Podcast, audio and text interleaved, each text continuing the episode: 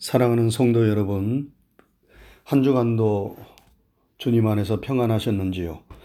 주님의 평강이 때마다 일마다 여러분과 함께 하시기를 주님의 이름으로 축원합니다. 오늘은 교회력으로 성령 강림 후 여덟 번째 주일입니다. 우리가 성령 강림 후에 기간을 보내고 있기 때문에 주일마다 성령의 열매들에 대하여 말씀을 나누고 있습니다. 우리가 성령 충만하면 성령님은 우리 안에서 우리를 새롭게 변화시킵니다. 우리의 인격을 변화시키고 우리의 성품을 변화시키고 우리의 삶을 변화시킵니다. 그런데 그 변화는 나쁜 변화가 아니라 가나의 혼인잔치 집에서 점점 더 좋은 포도주가 나왔듯이 점점 더 좋아지는 좋은 변화입니다. 우리가 예수를 믿으면 점점 더 좋은 사람으로 변화되어야 합니다. 예수를 믿었음에도 불구하고 전혀 변화가 없거나 오히려 이전보다 더 악한 사람이 되었다면 그것은 잘못되어도 크게 잘못된 일이겠지요. 바울 사도는 감옥 안에서 오네시모라는 사람을 만났습니다.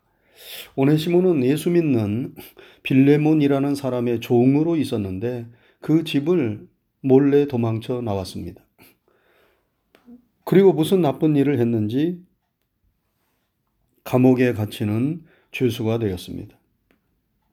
그, 그런데 그 감옥 안에서 복음을 전하다 옥에 갇힌 바울 사도를 만난 것입니다.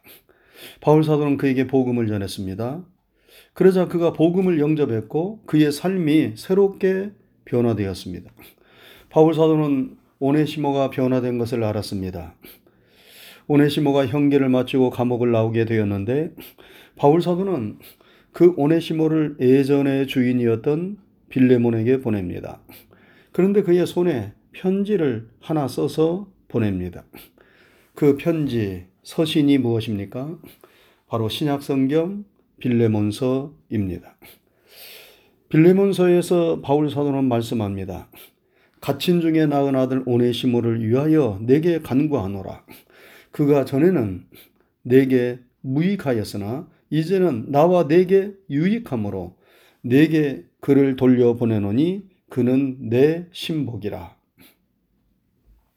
여러분 오네시모가 감옥에서 복음을 영접하고 어떤 사람이 되었습니까? 전에는 무익하였으나 이제는 유익한 사람이 되었습니다. 바울 사도의 신복이 되었습니다. 사람이 새롭게 변화되었다는 말씀입니다. 이와 같이 복음에는 사람을 변화시키는 능력이 있습니다. 이 변화의 능력을 누가 일으키십니까? 바로 성령님께서 이런 변화의 능력을 주십니다. 그래서 성령 충만하면 기적 중에 기적이라고 말할 수 있는 사람이 변하는 역사가 일어나는 것입니다. 여러분, 우리 안에 뭔가 점점 더 좋아지는 변화의 역사가 일어나고 있습니까? 우리는 그러한 역사를 사모해야 하고 그러기 위하여 늘 성령 충만을 구해야 합니다. 성령께서 우리를 변화시키셔서 사랑, 희락, 화평, 오래 참음, 자비와 같은 성령의 열매들을 우리의 인격과 성품 그리고 삶 속에서 맺게 해 주십니다. 그리고 오늘 우리가 살펴보고자 하는 양선의 열매도 맺게 해 주십니다. 여러분, 양선이 무엇입니까? 양선이라는 말은 우리가 자주 사용하지 않기 때문에 단어만 가지고는 그 의미를 잘 알 수 없습니다. 그러나 그 단어를 거꾸로 뒤집으면 그 의미가 분명해지고 잘 이해할 수 있습니다. 양선을 거꾸로 하면 무엇이 됩니까?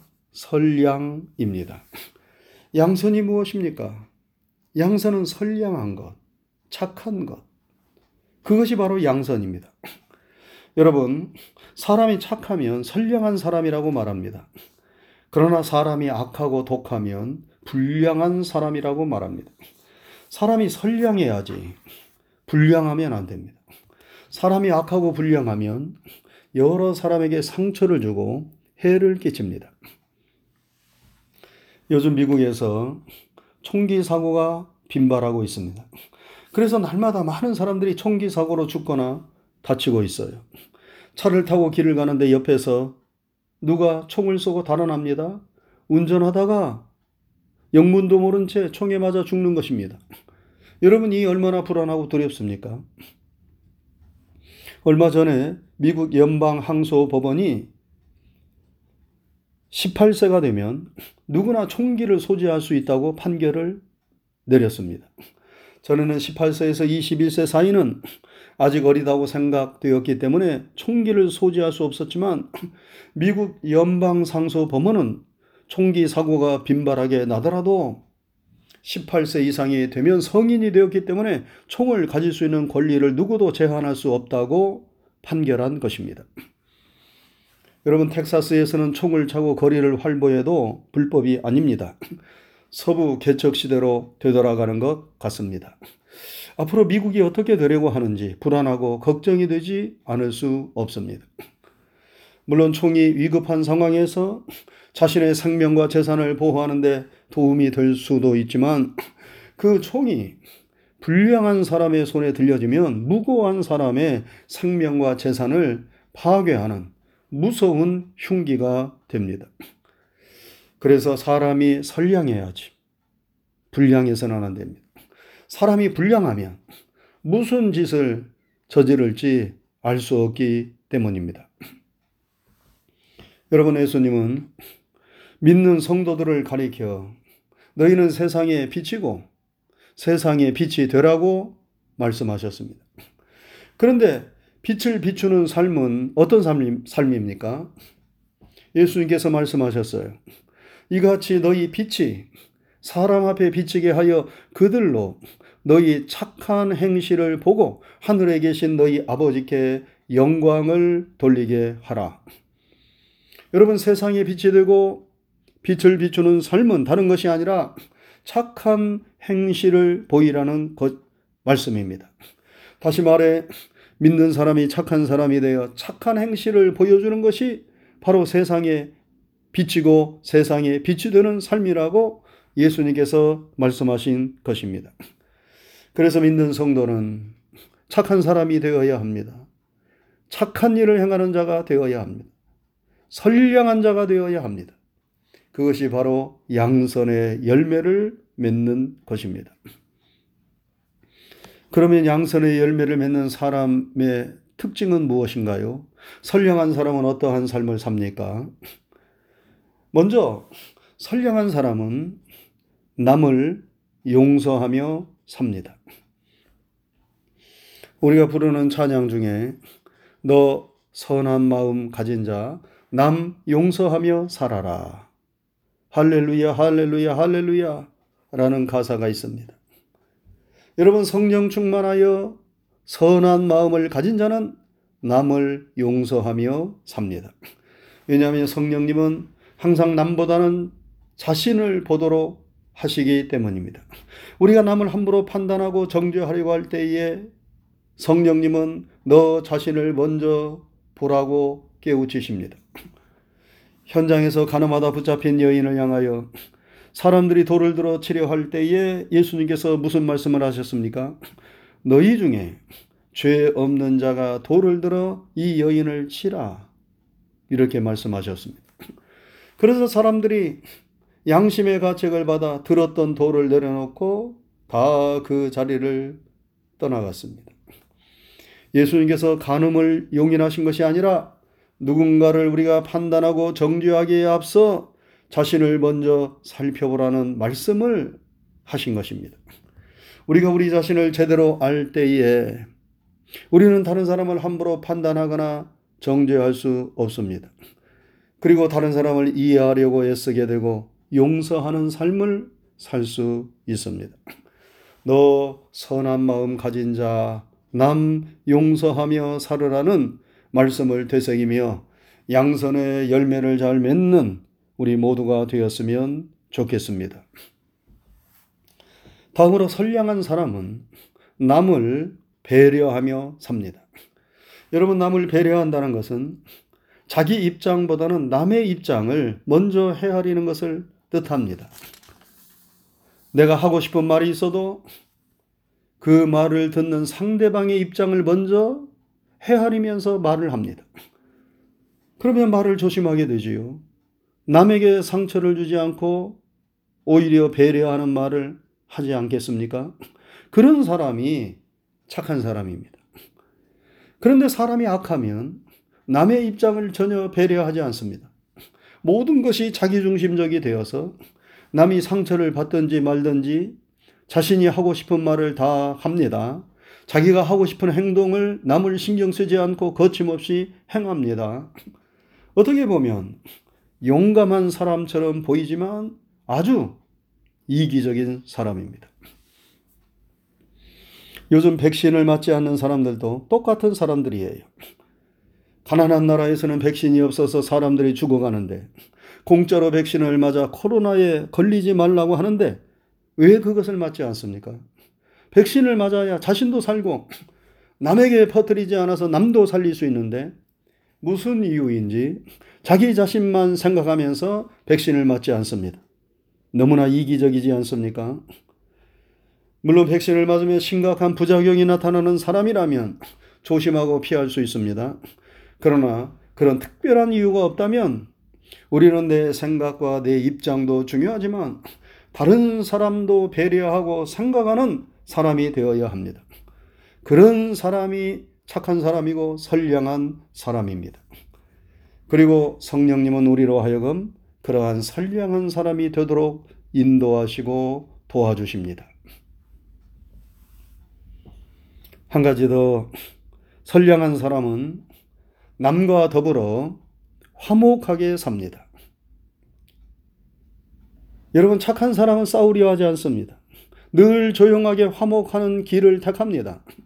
그러나 사람이 악하면 늘 싸우려고 합니다.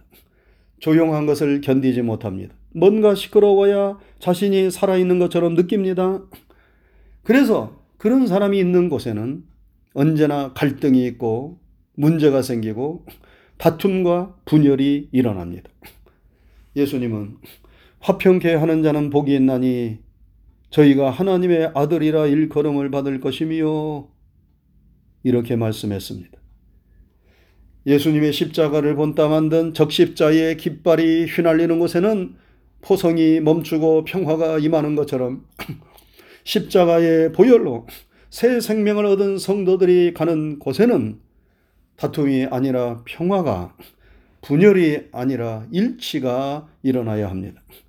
그런 평화를 만드는 사람, 그런 일치를 만드는 사람이 착한 사람, 선량한 사람입니다.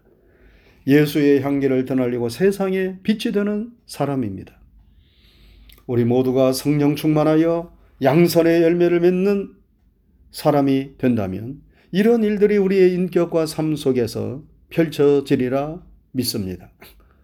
사랑하는 성도 여러분, 사람은 속에 있는 것이 겉으로 나타납니다. 예수님은 사람이 그 쌓은 선에서 선을 내고 그 쌓은 악에서 악을 낸다고 말씀했습니다. 우리의 마음과 심령에 무엇이 쌓여 있습니까? 여러분, 우리가 선을 쌓고 또 쌓을 수 있기를 바랍니다. 악은 모양이라도 버릴 수 있기를 바랍니다. 그래서 선량한 사람이 되어 용서의 열매, 남을 배려하는 열매, 다른 사람과 화목하는 열매를 주렁주렁 맺을 수 있기를 바랍니다. 우리가 성령 충만할 때 성령님께서 우리에게 그러한 열매들을 풍성하게 맺을 수 있도록 도와주실 것입니다. 이번 한 주간에도 늘 성령 충만함으로 양선의 열매, 아름다운 성령의 열매들을 많이 맺을 수 있기를 주님의 이름으로 축원합니다. 기도하겠습니다. 거룩하신 하나님 아버지 감사를 드립니다. 한 주간의 삶도 주의 은총과 사랑 가운데 저희들과 함께 하시고 지켜주시고 인도해 주신 것 감사를 드립니다.